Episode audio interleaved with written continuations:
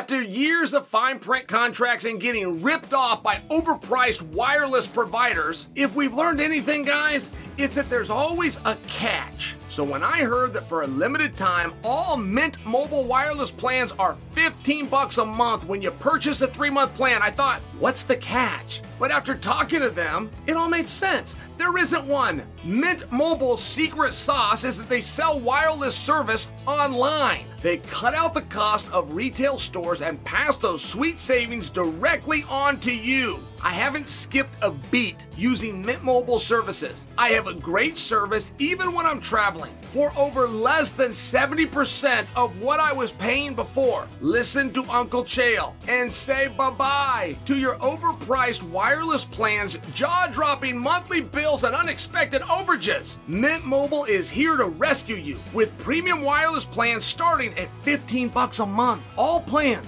come with high-speed data and unlimited talk and text delivered on the nation's largest 5G network. Use your own phone with any Mint Mobile plan and bring your phone number along with all your existing contacts. Ditch overpriced wireless with Mint Mobile's limited time deal and get 3 months of premium wireless service for 15 bucks a month. To get this new customer offer and your new 3-month unlimited wireless plan for just 15 bucks a month, go to mintmobile.com slash chael. That's mintmobile.com slash chael. Cut your wireless bill to 15 bucks a month at mintmobile.com slash chael. $45 upfront payment required. That's equivalent to $15 a month. New customers on first three-month plan only. Speed slower above 40 gigabytes on unlimited plan. Additional taxes, fees, and restrictions apply. See Mint Mobile for details. Guys, I'm really into things that add more convenience to my life. It's even better when it also comes with safety in a high quality package. I'm talking about my Eufy Video Lock.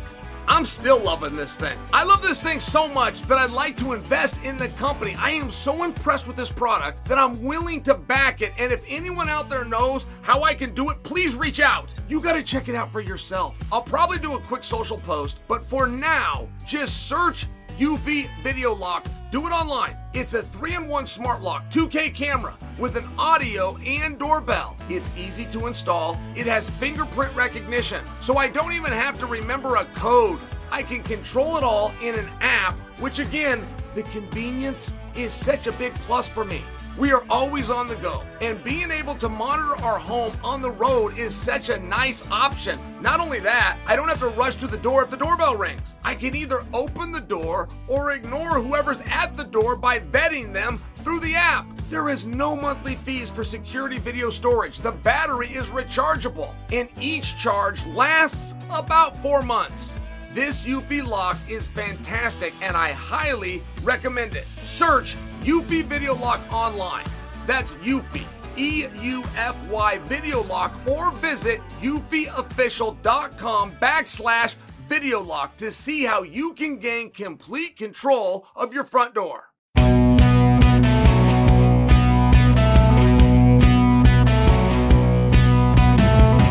What's happening, guys? Happy Friday! And thank you for joining another special episode of You're Welcome. Well, UFC 277 is almost here, and guys, I'm excited. Coming up today, I'll give you my official predictions for Pena versus Nunes, Moreno versus Kai Kara-France, and I'll also give you a preview of Ankalaev versus Anthony Smith. But before all that, I'm going to talk to you about one of the most highly anticipated fights of 2022, and I'm going to revisit Chimaev versus Nathan Diaz, plus more talk about Paddy the Baddy.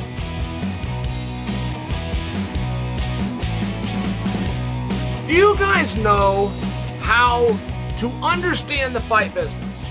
Which is very rare. There, there's five humans alive that understand the fight business and I'm bringing boxing in.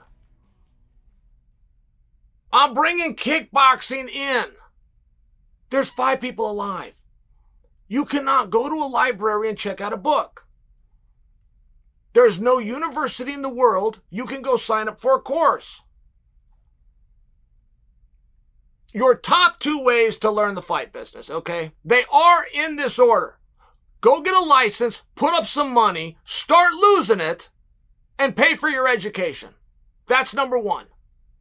Number two is when you have Dana, ask him the question. It's as simple as that. There was an interview and I got to tell you, like this, this one really does confuse me. It doesn't frustrate me because it leaves room for a guy like me to swoop in. I'm not competing with anybody. Everybody that, that has a microphone or, or puts on a suit or brings in some level of light camera action wants to break down a fight or tell you what they would have done or tell you what they think's going to happen or give you a quote that somebody said or get an inside quote from a trainer or maybe they even ran into his mother in the lobby. That's it. Great. Plenty of folks to go out there and do that. You guys fight it out. How you're going to stand above, how you're going to be, di- that's on you. I'm just not in that business. I don't know. But when the UFC sells for $4.2 billion, which sent the sports world on its head, and none of you, collectively zero of you, knew how it got to that evaluation, and moreover, seven years later, you still haven't figured it out. I don't mind it. It's your business. If you want to go out there and give quotes, and maybe that business, I don't know, I've never tried it. I, I don't know. But being the only guy in the room that understands the business that will come and talk to the audience is a great way to separate yourself. And Dana White was asked a question today. It had to do with Paddy the Baddy. What are you going to do with Paddy the Baddy? Now, Dana White has laid out his plan for a fighter, for a raising star, a grand total of never. The closest he ever got was to admit he was bringing up Conor McGregor slowly. We see something here. We're going to break this guy in. We're going to test him to the mark. He admitted that. He then repeated that a decade later with a guy named Chimaev. He openly admitted it. Hey guys, he's not ready for Kamaru Usman. He's not ready for the overall number one fighter in the world, but he can get there. And he can get there in about four fights. And I have a plan for him. He didn't say what it was. Now, wouldn't you know, nobody asked him. By the way, I mean, I got to say that in Dana's defense, he opens the door that there is a plan. It's only the second time he's ever revealed there's a plan. Possibly special treatment, right? I mean, it's a very interesting. What do you mean there's a plan for this guy?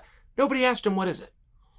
I mean, I, sh- I should let you know that because it comes up to the interview that I saw today where he's talking about Paddy the Baddy. And Dana said, yeah, you know what I think we should do with the kid? He said, I think we should bring him to Boston or New York. Then we should take him to Vegas should put him on pay per view. Everybody that was in the room, including the guy who predicated this entire dialogue, did not say why. Now, my guess is not incompetence. My guess is a level of nervousness. My other guess is that when Dana says we're going to bring him to Boston, New York, then we're taking him to Vegas, we're going to try him out on pay per view. My guess is that they want to look as though they know what the hell that means. I will tell you, these guys collectively could not hold a candle to my understanding and knowledge of the business side of this. I have no idea what it means. I'm curious. I would like to know. Do you guys ever eavesdrop on a conversation that I'm having with Dana? It's the same thing. It's me asking a strong question, him turning his head sideways, pausing for a second because what he wants to say is, it's none of your business. But in the 17 years I've been with him, he's answered every single one of those questions. And I will just share with you that's it. Why, why Boston?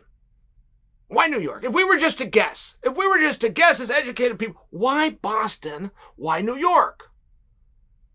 Now, if he was an Irish fighter, we could just superpose that's got a massive audience, but we could play that game with everything. When you're talking about Boston, New York, could be from anywhere in the world and you're going to have a massive population. Not to mention he's a British fighter. That's not the exact thing they did with Dan Hardy, by example. It's not what they did with Michael Bisping, by example. I understand Bisping finally ended up in New York. I, I, I know the whole story, but that's not what they did. Why did he say that? I'm assuming, I'm assuming not my job. I wasn't in the room. I would have asked him why. Guys, don't ask him why. Why would you let him say something like that you've never heard before? You've never heard a promoter say, I'm going to take a guy to Boston or New York. I'm going to bring him to Vegas. I'm going to move him on pay per view, see how he does. You've never heard those words, and you all just lay out. Just like, oh, oh, yeah, oh, the old, the old Boston, New York plan. Yeah, yeah, yeah, I saw that one coming. But what do you ask him the question?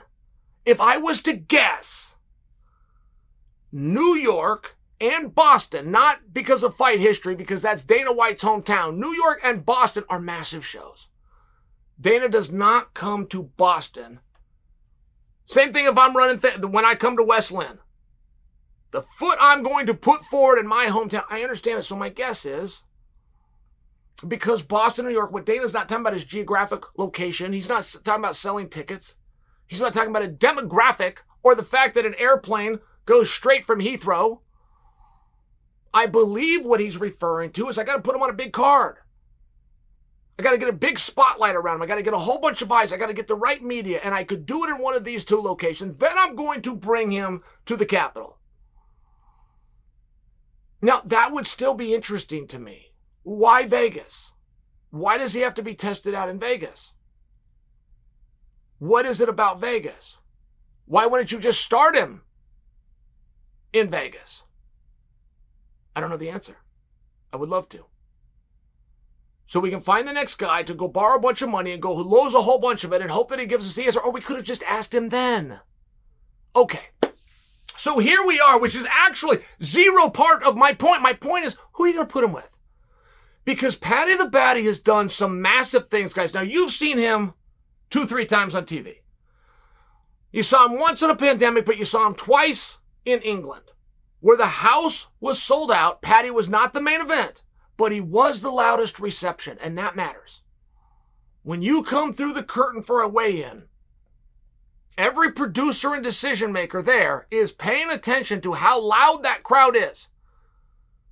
When you come through the curtain and your music hits those speakers, believe me, they're all paying attention to who got the loudest pop. And whoever gets the loudest pop is supposed to be the main event. I mean, that's the way this entire entertainment is set up.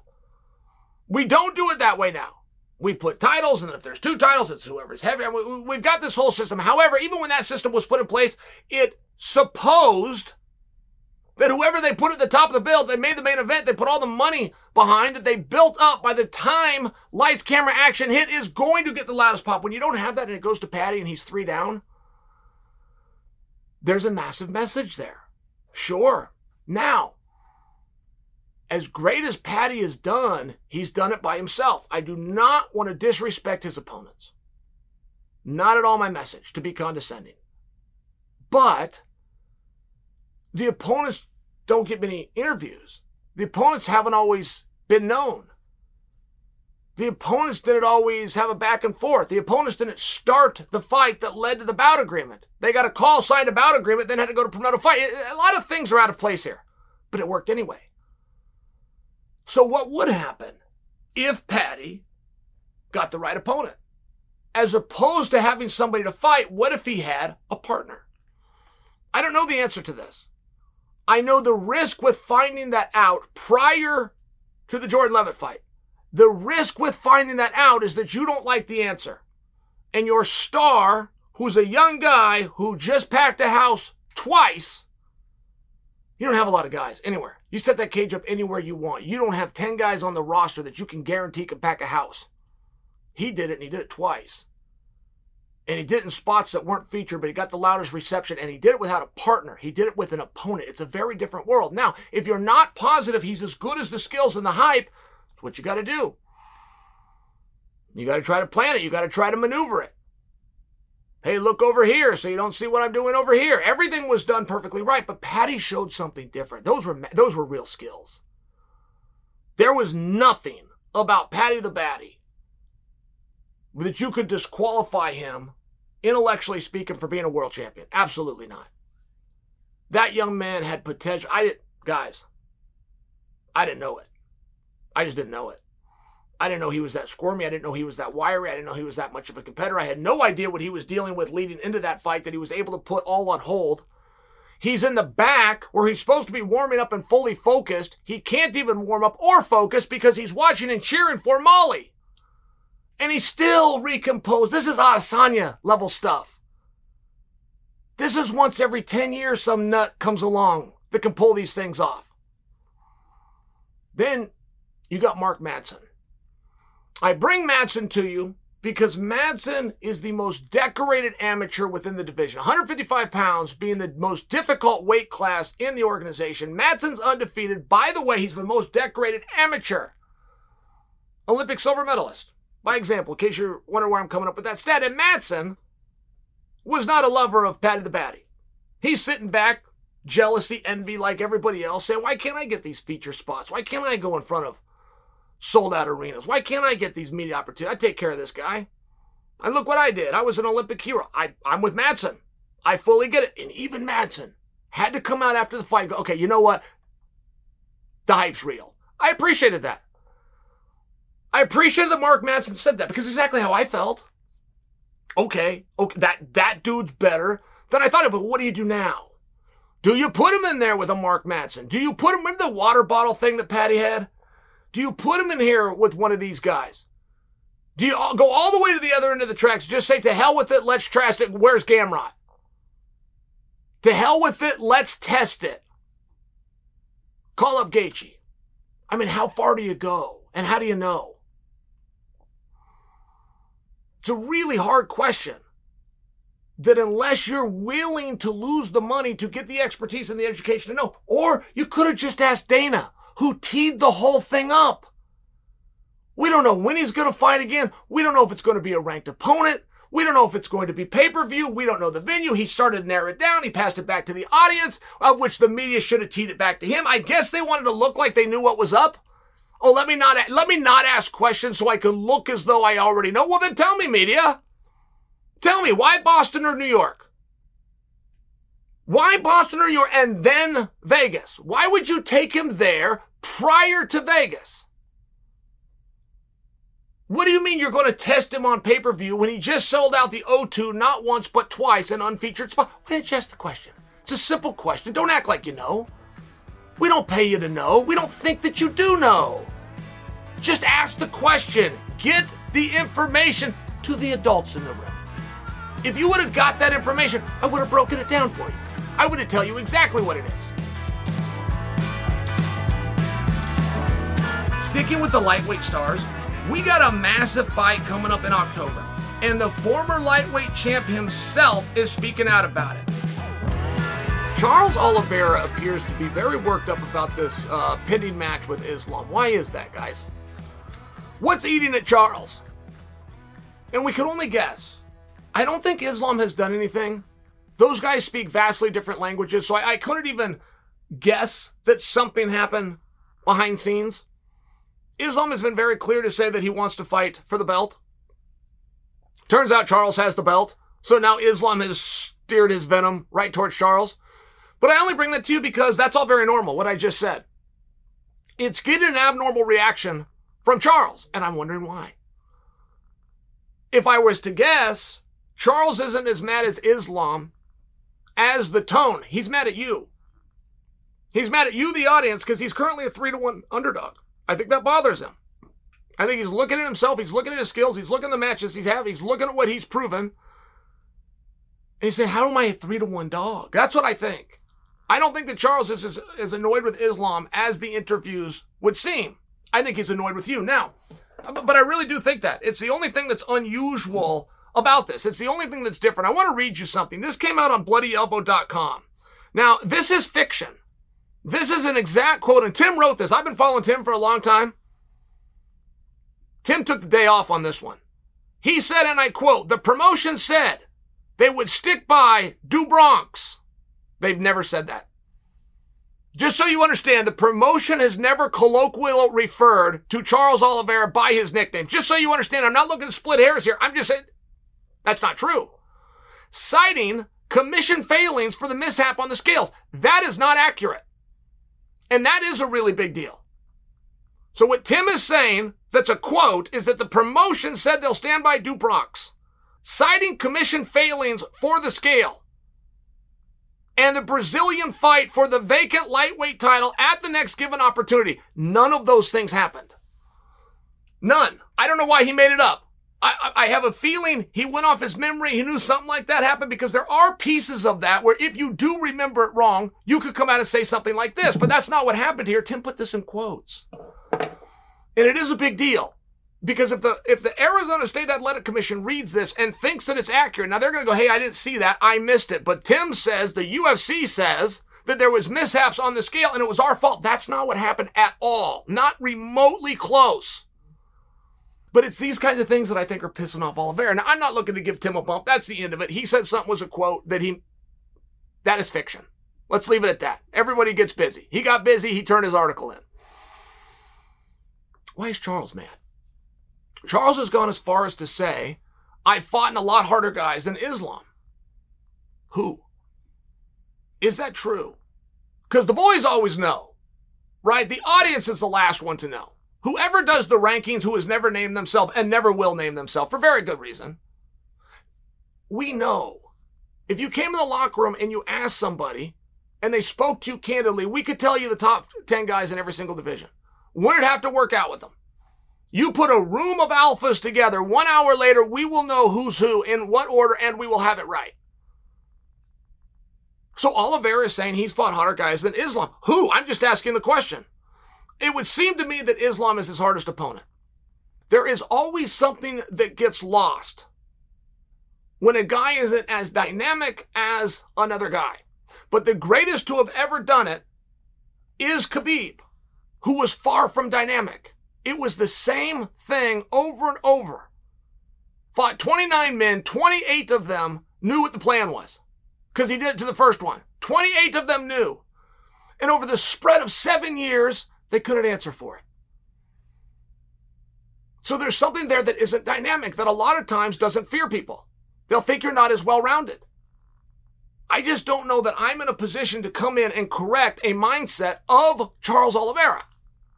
Charles has proven that his philosophies and his studying and his understanding of the sport are paramount. But that one surprises me. Who did he fight that he believes is better than Islam? He said, I fought lots of guys. So what that would mean is that he could identify lots of guys. I, I don't know if he could identify one. He's saying he could identify lots of guys that if they fought Islam, they would beat Islam. That's what better means. And I feel as though a lot of guys get lost. When a guy wants to take you down and go to work from there, if you are not prepared to stop the takedown, you have problems. I mean, I can stop you right there. It doesn't matter who's got a what belt. It doesn't matter who went through Abu Dhabi or Submission Underground. It doesn't matter. Can you stop the takedown? Yes or no? Is Oliveira proclaiming that he can stop the takedown? Yes or no? And it's just a very interesting spot we're in. Because Oliveira is the one that's won me over to this fight. One week before Oliveira fought Justin Gaethje, I did not want to see this fight. I was even thinking we're going to have to see this fight. This is going to be 25 minutes of nothing. And as good as I knew Oliveira was, I didn't know he's as good as it turns out he actually is.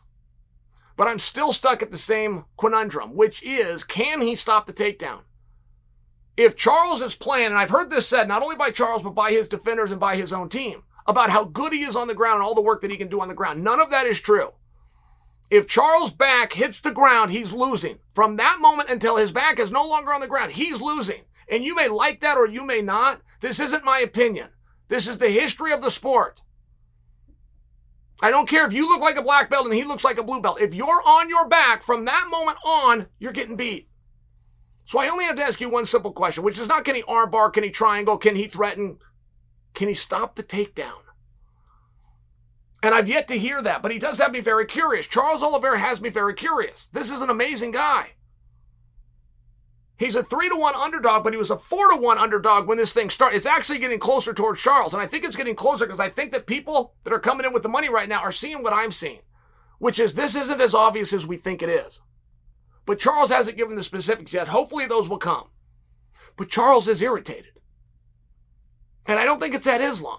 I don't think that Islam has done anything. I think it's us. I think it's the community. I think that we're writing him off. At least I think that he feels that way. He feels that he is the champion. I was told, and I know the night that he fought Justin Gaethje, because I heard Dana White say this, he will have participation in the pay per view. I've been told, I haven't heard it, But I've been told by other people that claim they hear it that he will in this one as well. He will be treated as though he's the champion. That's their business. I don't have a horse in this race, but if that's true, please bring this to our attention so that we can quit making a thing about champions. I mean, I would have the right to have that information. If there's no penalty for missing weight, none at all, we should know that. If we aren't going to follow the rules and the procedures and the policies, we should know that. In all fairness, we, the audience, should know that there's nothing on this. And if he is, in fact, the champion, it is a promotional policy. It was not a commission stance. It was the promotion's policy. The promotion can remake him champion. If they've done that, if they said, imagine you're a champion, well, then you are the champion. If they actually said that. I haven't heard him say that, but I'm hearing from other people that they've heard that the promotion said that. But then I got to read quotes from Tim that he made up from thin air. So it's a hard time knowing what's what. It's a hard time knowing who's real. It's a hard time knowing if we should be standing up for Charles and recognizing him if he beats Islam for not only getting a very tough opponent out of the way, but for being a two time champion. If he's not, because he's already the champion, we should know that. These aren't small things. These are, these are tremendous. There's policies, there's rules, there's a reason that you have a way in, there's a reason that you have remedies to situations if somebody defaults.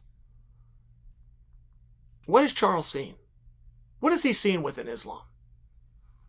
And I really do think we could back it up. Now, again, I wouldn't attempt to put my philosophies and my mindset over that of Charles. He is a very different philosophy and a very different mindset, but he also is a very different thing, is a championship. So he's got the right to it.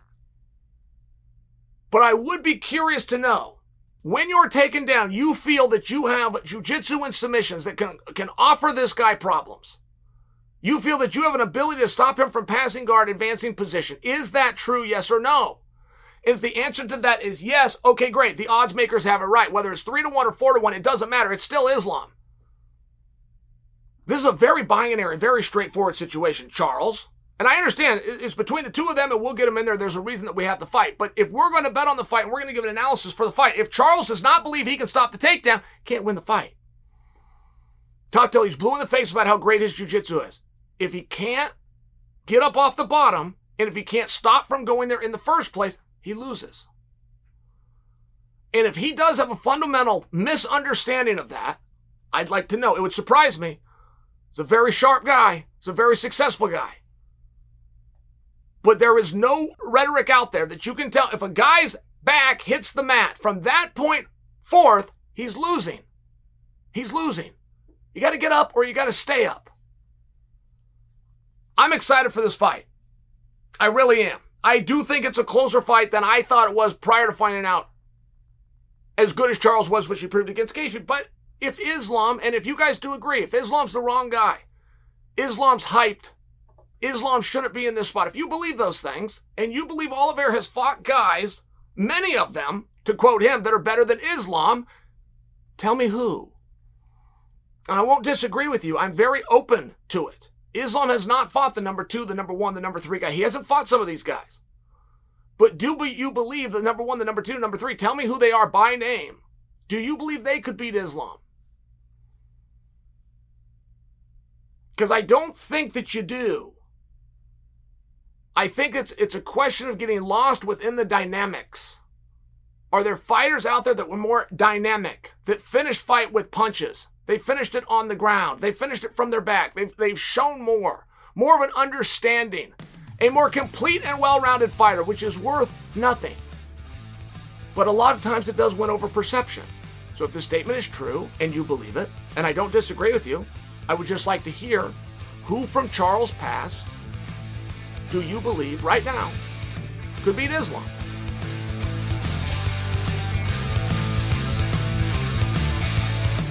Now, one month before Islam and Charlie Olive's face off, Khamzat Chimaev and Nathan Diaz are going to throw down in Las Vegas. Chimaev did an interview about the fight earlier this week, and he made some interesting comments that I want to bring to you. Chimaev just did an interview, and Chimaev was talking about how he came across the fight with Nate Diaz, and he made the comment that he could have had a world title fight or he could have the Nate Diaz fight, and he chose the Nate Diaz fight for fun. Do you believe him? Do you guys believe him? Is that what you would have done? Because on first glance, I think that he's working. I think he's having some fun. He's getting the media. He knew a guy or two in my position is going to pick that out of the crowd and want to discuss it. But the more you think about it, like there is that possibility. See, this used to be very light. Everything changed. Dustin Poirier changed all of this. Dana White openly acknowledged this was when Conor McGregor was available for what went on to be their third contest. Dustin Poirier was openly recognized as the number one contender, and Dana said to him, You can fight for the title or you can fight Conor McGregor. If you fight Conor, it will not be for the title. And I remind you guys this because that's when the title was vacant. It ended up going down to Oliveira and Chandler. Just to remind you guys, there was no champion. Poirier was the rightful guy to be part of that, but they didn't think that Conor was. And we never had that, at least not done openly, where Dana himself gave somebody the option, and Poirier did not choose the belt. He chose to have fun. Turns out it's fun to take fights that a lot of people want to see. Turns out it's fun to be in sold out arenas. Turns out it's fun to make a whole bunch of money. And I bring that to you because that's the word that Chimaev used. Chimaev said it's going to be fun. Now, if you believed that, and I'm not saying it's not true, I don't know. I'm saying that I think he was probably working a little bit because if you believe that, you now have Chimaev, who appears to be an absolute hungry competitor. Give me more, give me different weight classes, keep me busy, you pick them, I don't care. This would show that he does care. This would show that that competitive juice isn't quite as strong as we thought. And that would surprise me. But there's other people that help to influence these decisions, such as his manager. So I know you guys uh, have been playing along the whole time. What would I do if I was Chimaev? How would I answer that? I, I know that's what you've been doing. I am too. But now let me change it. Let's both come from the perspective of what if you're the manager? There's a whole jackpot full of money. It's right here, right now. The other side of the coin is you can go and fight for the belt, but see, and here's what the problem is. Don't forget, Usman and Leon aren't up until August. So you're going to have to wait that out, and then you're going to have to wait ever how long that is. If there's an injury, great. Add that to the clock. You pass on Nate Diaz. You can't get that one back. Oh, should I mention, if Leon upsets Kamaru Usman, we're going to rematch the two of them. So if in the manager, you're in a really tight spot. You would like to get that guy to his dream, which is the championship, but also from the financial component, it's your job to look over that. You're going to want to get the belt around him just so now you get on the financial participation. Unless you're not sure how quick you could get him in there. I would always take a bird in the hand in this business. There's a rule in life and in MMA, you'll see it all the time. If you chase two rabbits, you will catch none. If you have Nate Diaz, you have Madison Square Garden, you have a sold out audience, and you're the main event, boom, take it. If that comes first and title fight is down the road, title fight might be next, but it's down the road, take this one. That would have been my advice. But you can see what they'd have to weigh. You'd see where the balance does come in. Now, that's all what we would do if we were presented with it. Do you think that he was?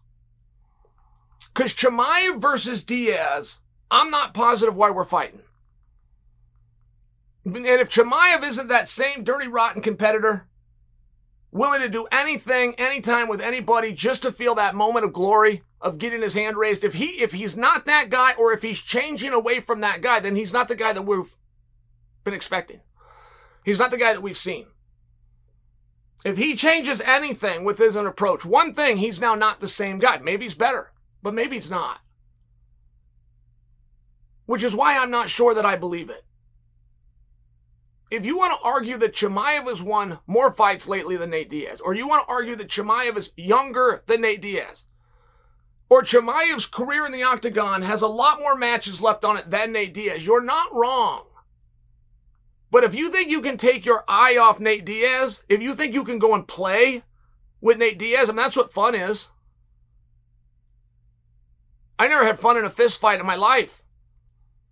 And I've been in there with guys who were significantly less armed than I was. That wasn't fun. Been there with guys with equal arm and guys that were significantly ahead of me, but none of them were fun. I was not playing. It was not a game. It was very serious. And I have seen guys go into matches and think it's going to be fun. I've seen guys go into matches and think this is the one I'm going to show off. And we all have that, by the way. We all have an image of fighters that we've seen before and we want to be that guy. Do you guys remember Randy versus Tito? I apologize. Chuck versus Tito. The most recent one, the disaster. there was a time in that fight where Tito started putting his hands down. He started rolling his shoulders. Okay. You've never seen Tito do that before in history. But what that is, is the little kid inside of Tito that saw somebody else do that and thought that guy looked cool. And we all have that in us. We all have a way that we wish we could fight, a way that we wish we could move, setups that we wish we could land because we saw somebody else do it. When Tito realized Chuck wasn't there that night, that's when he started doing that. But I'll give you a more recent example, or at least another, a bigger example, would be the night that Bisping took the belt off of Luke Rockhold. Luke had just fought Bisping. We knew where Luke's hands need to be. We knew where Luke's feet needed to be. Luke went out there with, he was doing something else. Luke was doing what he imagined somewhere within his youth that a great fighter could and would do. He started doing, he got knocked out for it. So if you change one thing, you are now changing what we can expect for sure. And there's nothing that Chimaev's done so far that I would classify as fun. Fighting in the middle of a pandemic on Fight Island at 185 pounds can't be fun making your debut in front of the world. He went out there, stormed through the guy, comes back eight days later. That can't be fun. To fight again in eight days against a guy that you never planned for, you had no strategy for, you had not one day in the practice room. Oh, by the way, you got to weigh in 15 pounds less. And then you've got to go out and do that again on television. That can't be fun. Coming back to the States, Pandemic still going on. Now you're up a weight class back at 185 pounds. Now you got to stop this guy and you got to do it quickly because of the pressure and the reputation that you built. That can't be fun. I mean, I'm just bringing these things to your attention. I don't believe that Chimaev has ever done anything for fun. He sets out very serious day at the office. And if there's a part of anybody that thinks that anything but their best is going to get over on Nate Diaz, you're wrong. There's guys who can beat Nate Diaz. Chimaev might be that guy. But it's going to take everything firing on all cylinders, and you're going to have to be ready for the entire 25 minutes. If you go beat up Nate for 24 minutes and you think you can sail in the next 60 seconds, you got the wrong guy. Nothing about fighting Nate is fun. You got to get that through your head right now. Now, was Chimaev pulling our leg? Was he looking for a good headline? Maybe. Or did Chimaev turn down a world title fight to instead be there at Madison Square Garden, sold out, standing with Nate Diaz?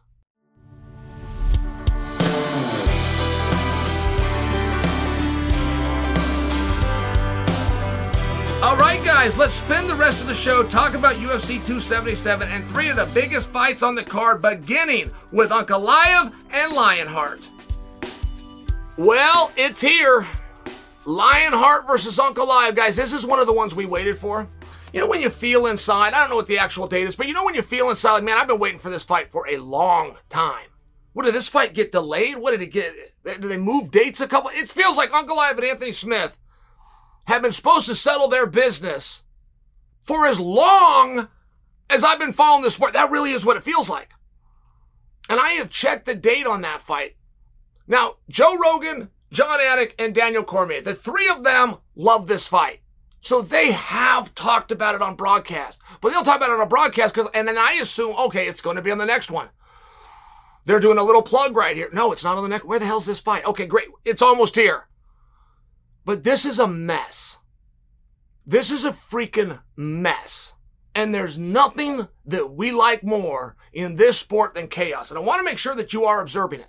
Because the only reason that this is a mess and the only reason you're looking forward to it, and the only reason it keeps on being talked about to the point that it seems as though it's been scheduled and rescheduled, is because Anthony Smith will not allow a narrative within our media not on social media, not on the dot coms, not anywhere, to say that this is not being considered for a number one contenders match.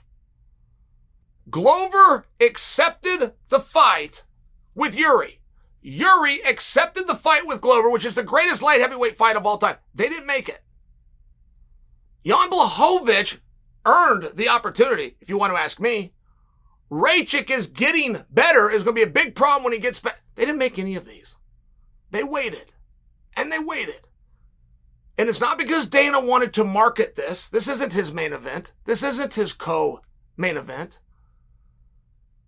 It's because Dana knew for the integrity of the sport, for the rankings and for the accomplishments, it's the right thing to do to let these guys have their say. Dana has not named this the number one contenders bout. That floated around. A while ago, that did float around. And maybe that was the plan. But that's without being armed with the information that, that Glover is going to uh, get upset with 20 seconds left, right? I mean, it's not the number one contenders, but it's being considered they're going to get to have their say. Who's going to win and how are you going to win?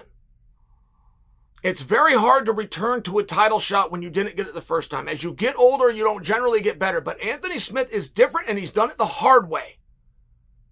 Eight main events. Eight main events. And now he's going to go in with Ankalaev. And Anthony did not get this because he's got a problem with Uncle Ankalaev or their paths crossed or the rankings make sense. He got it because no one else will do it. You got to get credit for that. And I know you guys give credit for that. I, you, you, you got to have the information, so I'm handing it to you now. Anthony was not the first one called. Uncle Ankalaev's a problem. Uncle Ankalaev scares guys, is what I've seen. I don't see people engaging him. Ankalaev will fight in control range as though he's Jon Jones and he's got 300 inch arms, right? He will. Guys will stay out. They won't get in there. They don't want to come in the meat grinder. They stay back. But at the same time, if you watch a body of Ankalaev's work, as dominant as he, I haven't seen him lose a round. He dropped a match to Paul Craig. Don't think you have to correct me. I didn't see it. I haven't seen him lose a round. Guys, I also haven't seen guys fight him. That's true. There is something when they get in there. They've heard something through the grapevine. He's got a top 10 ranking. He's got a good record. He's on a streak. He's got the Dagestan and the Mystique going for it. There's something there that intimidates guys, and they don't fight him. They go out there, they do the match. They look for a place to fall or until that third horn goes off. That is significant. Because if you're an Ankalaev fan, hey, you're in for it this weekend. Have a great time. You're going to see your guy that you believe in fight. Because Anthony's going to bring him one. Nobody that's ever followed Lionheart's career can say anything different than that. He's going to go fight him. People are going to get hurt. There's going to be punches. There are people that are going to fall down. That's what Anthony does. And I do really have to question. I don't challenge it. Ankalaev, there's something special there. I don't challenge it. I just question. Where is his lungs? What is his ability to deal with adversity? How is he going to do when his eye is shut and his nose is broken? Those are very fair questions. I have no reason to think he's going to fail it. But you have no reason to stop me from putting on the table that those things have never happened. When you have a guy like Anthony Smith who did eight main events, you got to listen to that, guys. Experience doesn't get you a lot in this sport. You don't get better with this sport as time goes on. You get worse as you do rounds. You leave a part of yourself out there. Well, not in every single category. Damn sure not in the conditioning category. Anthony Smith's not going to be worried for the first time. For the first time in years. He is not 15 minutes. That's a very short amount of time than what he is used to. He is going to push that pace like you've never seen him push. I promise you that right now. He is going to get in Ankalaev's face. There is going to be a fight. There is not a mixed martial arts exhibit here. Some guys are martial arts and some guys are cage fighters. And the boys out of Dagestan and the young man out of Nebraska fit the latter. I'm taking Anthony Smith. When you get in a fight that's harder than you thought it was going to be, nothing unwinds you faster. I don't think that Ankalaev is overlooking Lionheart. Because those eight main events that Lionheart did, Uncle I was sitting there watching them all, knowing his opportunity might come. I think he's very prepared. I do not have any kind of a message to dismiss him or his skills. But I'm telling you, however hard of a fight he's used to, he's never been in a fight like this. I really believe that. He has never experienced what he's going to experience Saturday. Can he pass the test? Sure. That's what this is about. That's between those two boys. But for me, talking to you, making my prediction, I'm taking Smith.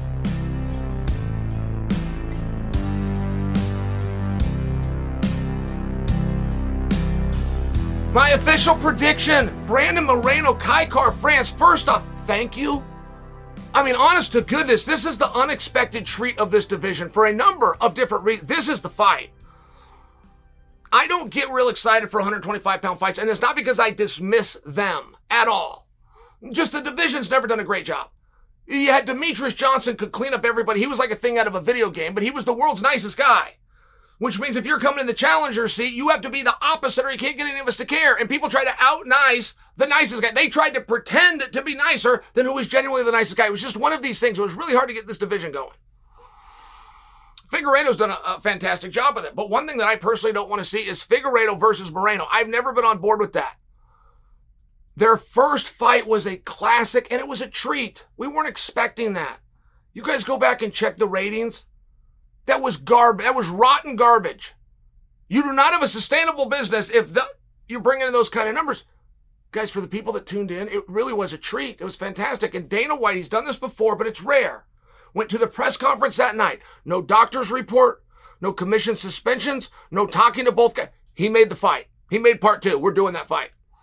I don't care what we have to do. I don't care who we have to wait. I don't. I, they're fighting to get right. It was one of those things, which is a huge compliment.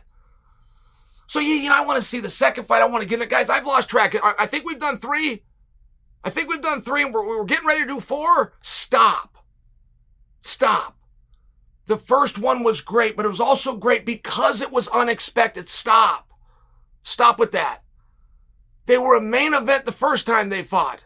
They fought at least once since, and maybe twice. They have not been main event again. I mean, this is very relevant.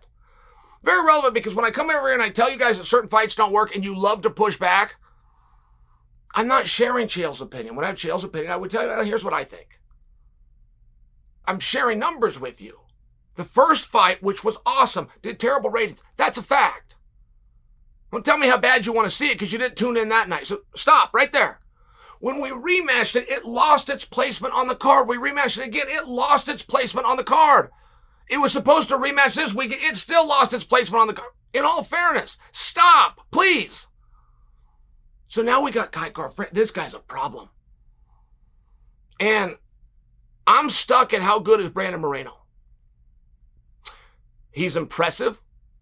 He's motivated. He works hard. His attitude is something to aspire to be. To aspire to love your job when it's this difficult. To aspire to love your fans and how, I mean, really, he's very unique. How good is he? If you ask me what's special about Moreno, what has he done in his career that's special? I can answer that question as long as you only ask me it once. And I would talk about those fights with Figueiredo. They were amazing. And Figueiredo's a stud. Figueiredo has passed the test. Figueiredo beat twice Joseph Benavidez, which is more than Henry Cejudo can say. Stud. And Moreno went with it. I got I have nothing else. Did he did he go with Moreno because it was just one of those matchups? Have you guys ever been there? Any sport that you played, have you ever been there where you know where you're at and it's not wonderful and you know who you're taking on is super good and then you go do the game? You go, God damn, I only lost by three points. Has that ever happened to you? But then you could go against somebody that they went with and, and you could get wiped out and you get put back in, in your space as the dog crap on the bottom of the world shoe. I mean, right? It's one of those things, but you, you've been on both sides of that. Or you're the big stud at something you do. Somebody else comes in who isn't very talented and you know it. You go, God, that was a, that was a really hard match. Sometimes it's just the matchup. So when I tell you I don't know how good Moreno is, if I go watch his fights with Figueiredo, man, this guy, amazing. Go fit him for the jacket for the Hall of Fame. He's going in it someday. I understand that, but I don't have other bodies of work. And it is relevant, guys. We don't know. You don't know the answer. Sometimes there's just a, for whatever reason, I mean, Moreno landed more body shots on Figueiredo than he's ever landed in his career combined. Are you guys aware of that? There's a stat right there that I trust that you've never found before. Because the good folks over here at Bad Guy Inc. got that stat. It hasn't been said before. Well, why was Moreno hitting Figueiredo in the body so much?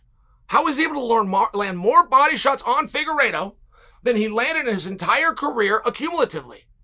I'm only asking the question. I'm not answering it, but there could be something about Figueiredo's body type. There could be something about the positioning. There could be something about his movements that just worked really well for Brandon. It could be. That's the outside chance here. But I do want to talk to you guys about it. Because if I'm going and juxtaposing him against Kai Car, which is exactly what we're doing, that's why they call it a contest, that some bitch can fight. Kai Kara-France can flat fight. End of story. Not he looked good against this guy. Not there was a great performance over here. Not they put a belt up and he was able to find success. Spread it around. He, this guy is crushing people. This was one of the great decisions. This was one of the great summer decisions by the UFC to interim this belt. Now, it hurt Figueiredo's feelings. That doesn't bring me a joy. I just don't think it should hurt his feelings. Figueiredo is your champion. He's still your champion. They're going to go have an interim bout. Figueiredo will still be the champ. No one's taken away from Figueiredo, but boy, are we building that division. And it's a really interesting question. Who is better? Who can beat who? With Kai Car and Moreno. Moreno's got the better ranking. Moreno's got the better momentum. Moreno's had the bigger fights. But I really do want to bring this front and center. You can't get this anywhere, guys. Nobody is telling you this anywhere. And if you're staying with me, you're starting to question it. Because I make a really interesting point when I tell you he looks awesome against Figueiredo. Is it a matchup issue? Do you believe that Moreno, people love to say MMA math doesn't work. MMA math works every damn day. Every damn day it works. Do you believe that Moreno could stop Cody Garbrandt? Do you believe that he could stop him in the first round? Just a question and just throwing it at you, but it's it's very fair game. It's very good food for thought. Kai Kara-France wasn't having a difficult time at the time that he got that stoppage. History of the sport says you beat a world champion, you got to fight for a world championship. Moreno is a more technical boxer. Kai Kara-France uses the reach better and he's got better power on the two. Moreno is an experienced guy. He's not a veteran. He's a young man, but he's not as young as Kai Kara-France. There is something to be said in all of sport for momentum. Nobody has momentum like city kickboxing. Wherever you live, guys, wherever in the hell you live, do you got a world champion in your neighborhood? Most of you just said no. No, hell no, I don't have a world champion in my neighborhood. Okay, f- fair enough. I've got one, Destiny Rodriguez. It's a very rare thing. Where Kai Car goes every single day of his life, he has three. It's not a big deal. It's expected. He is expected to win this. I fought for six world championships. When I got the plane I had a whole team waiting there, patting me on the back. Good job. They were proud of me. Proud of me to have this opportunity. It's very different. A lot of pressure, and I was honored to go and try to do it for my hometown. I can't imagine being at a gym that's so successful that you're expected. This is not an opportunity. This is not look at a great job we did as managers. This is not look at us, we got you. We expect you to win fights, get to a championship, and then bring the belt home.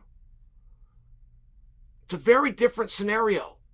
And I didn't give you an X's and O's. I didn't talk about the jab and slipping outside and the kicks. I didn't get into the conditioning and the intangibles and the strengths. I didn't get into the height and the reach, but it's not always about that. You can break that down and have the strategies all day. When's all said and done and they tear that cage down Saturday night, one guy was a better fighter than the other guy. I submit for you. In this case, the better fighter is Kai Kara-France.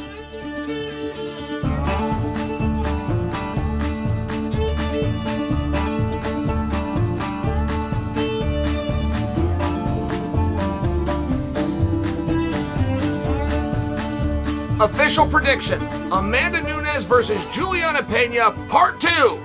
I'm going with Jules. I'm going with Julianna. You know what, guys? I think it's going to be a lot like the same fight. I am not convinced by what I hear from Amanda. Don't forget, guys, that's all we get. I mean, before you think words don't matter, Words are all that I have to give you a prediction. I've already seen them fight. I saw them do the exact same thing in the exact same ring, under the exact same rules at the same weight class. But that's not what we're here to talk about, right? That was an anomaly. That was a weird night. Things were different. So all I have to go off of is their words. I haven't seen them train. I haven't seen them together. Haven't gotten footage out of camp. And I'm not convinced that Amanda has addressed what went wrong in the first fight. Anytime you have a rematch, that's just the question you have to answer. What's going to be different in this fight? Now, Amanda has left her team. We've seen that work. We saw Kamaru Usman get better. We've seen it work. But if you were to look at the body of the sport and the evidence that we have, and I'm going to bring boxing into it as well, they got a lot longer tradition. When a guy leaves a camp, it's not good. Good things do not happen. Now, to leave a camp, to go from Roger Mayweather to Freddie Roach, by example, is one thing. There's another set of data that we can look at, which is when a fighter leaves a gym where they are the B side, they are the pupil. They walk in no matter how successful they are, and they are told what to do.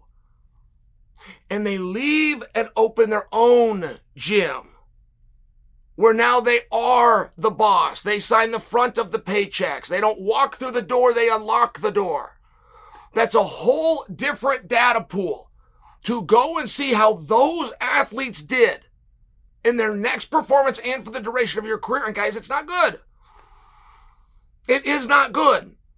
I'm going to only offer you that, particularly if I'm juxtaposing it against Kamaru Usman, who went out to one of the great minds and one of the great bodies and one of the great rooms with great training partners. is very different. Colby Covington, who went to a very successful gym, found himself a little bit more attention, still in the same area, still gets to sleep in the same bed, didn't pack up, didn't move. It's, it's one of these things.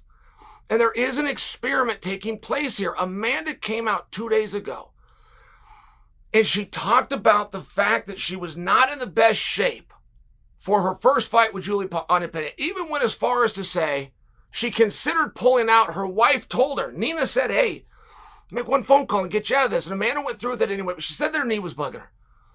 She didn't say it affected her to the fight. She said it affected her preparation for the fight because she couldn't run. She likes to run. That's a big piece of her camp. Now I'm only bringing that to you because if Amanda believes she lost that fight, because she didn't get road work in prior to it. It's going to be very hard to correct the actual problem, which had nothing to do with that. For Amanda Nunes to make 135 pounds, she has to be in shape. There's just a lot of work she has to do. There's a full output to burn those calories. Now, say she wasn't ideal shape. She's the one saying that we, of course, we would trust her, right? If you're the champion of the world, you're a five round fighter, you have not fought in anything, not even been booked in four and a half years that wasn't 25 minute contest. If you show up in pretty bad shape by your own standard, you still go seven minutes easy. I'm just trying to really prove the point that what happened to him, and it's okay. It happens every Saturday. It will happen to somebody this Saturday. It happens every Saturday. Never a miss, ever. Somebody finds themselves in a situation that is more difficult than they thought it was going to be. And they tire in the fatigue from a sports psychology standpoint. My whole career changed when I met a sports uh, psychologist named Ed Versteeg. My whole career. I learned a lot of things from this man.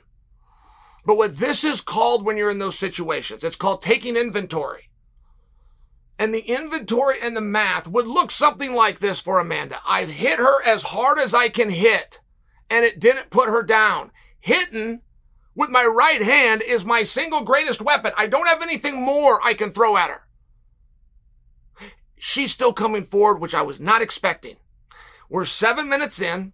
I'm up one round. I need two more. I'm getting tired. And she's coming at me and you just start working out these equations.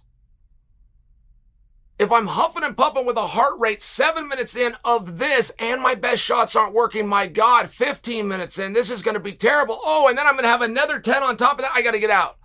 Now, that entire equation, by the way, that entire dialogue can be done in less than one second. in less than one second.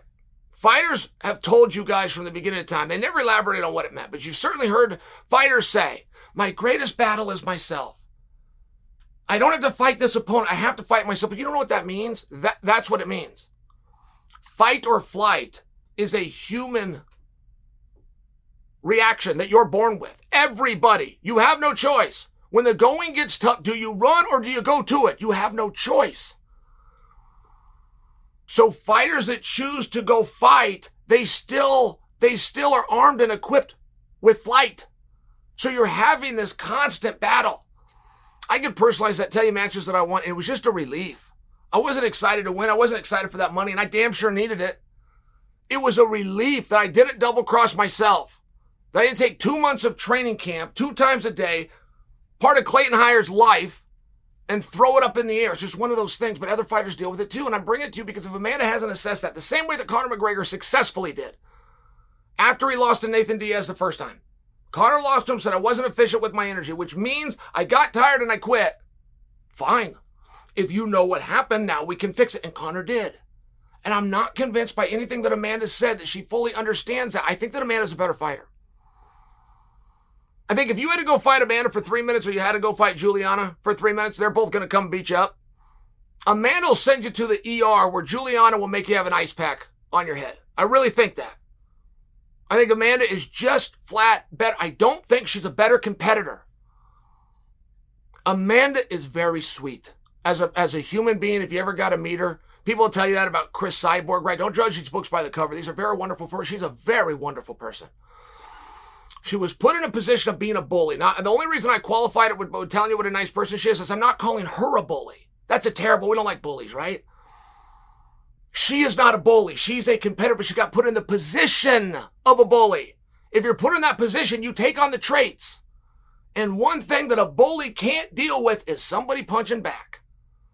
Every bully you've ever seen, when you punch back, they change.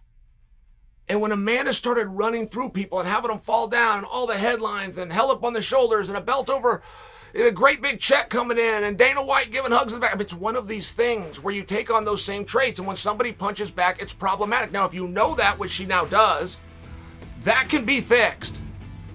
Conor did, just as an example. That for sure can be fixed. I'm not convinced by anything that I've seen or heard that she does know it in my official prediction. And still,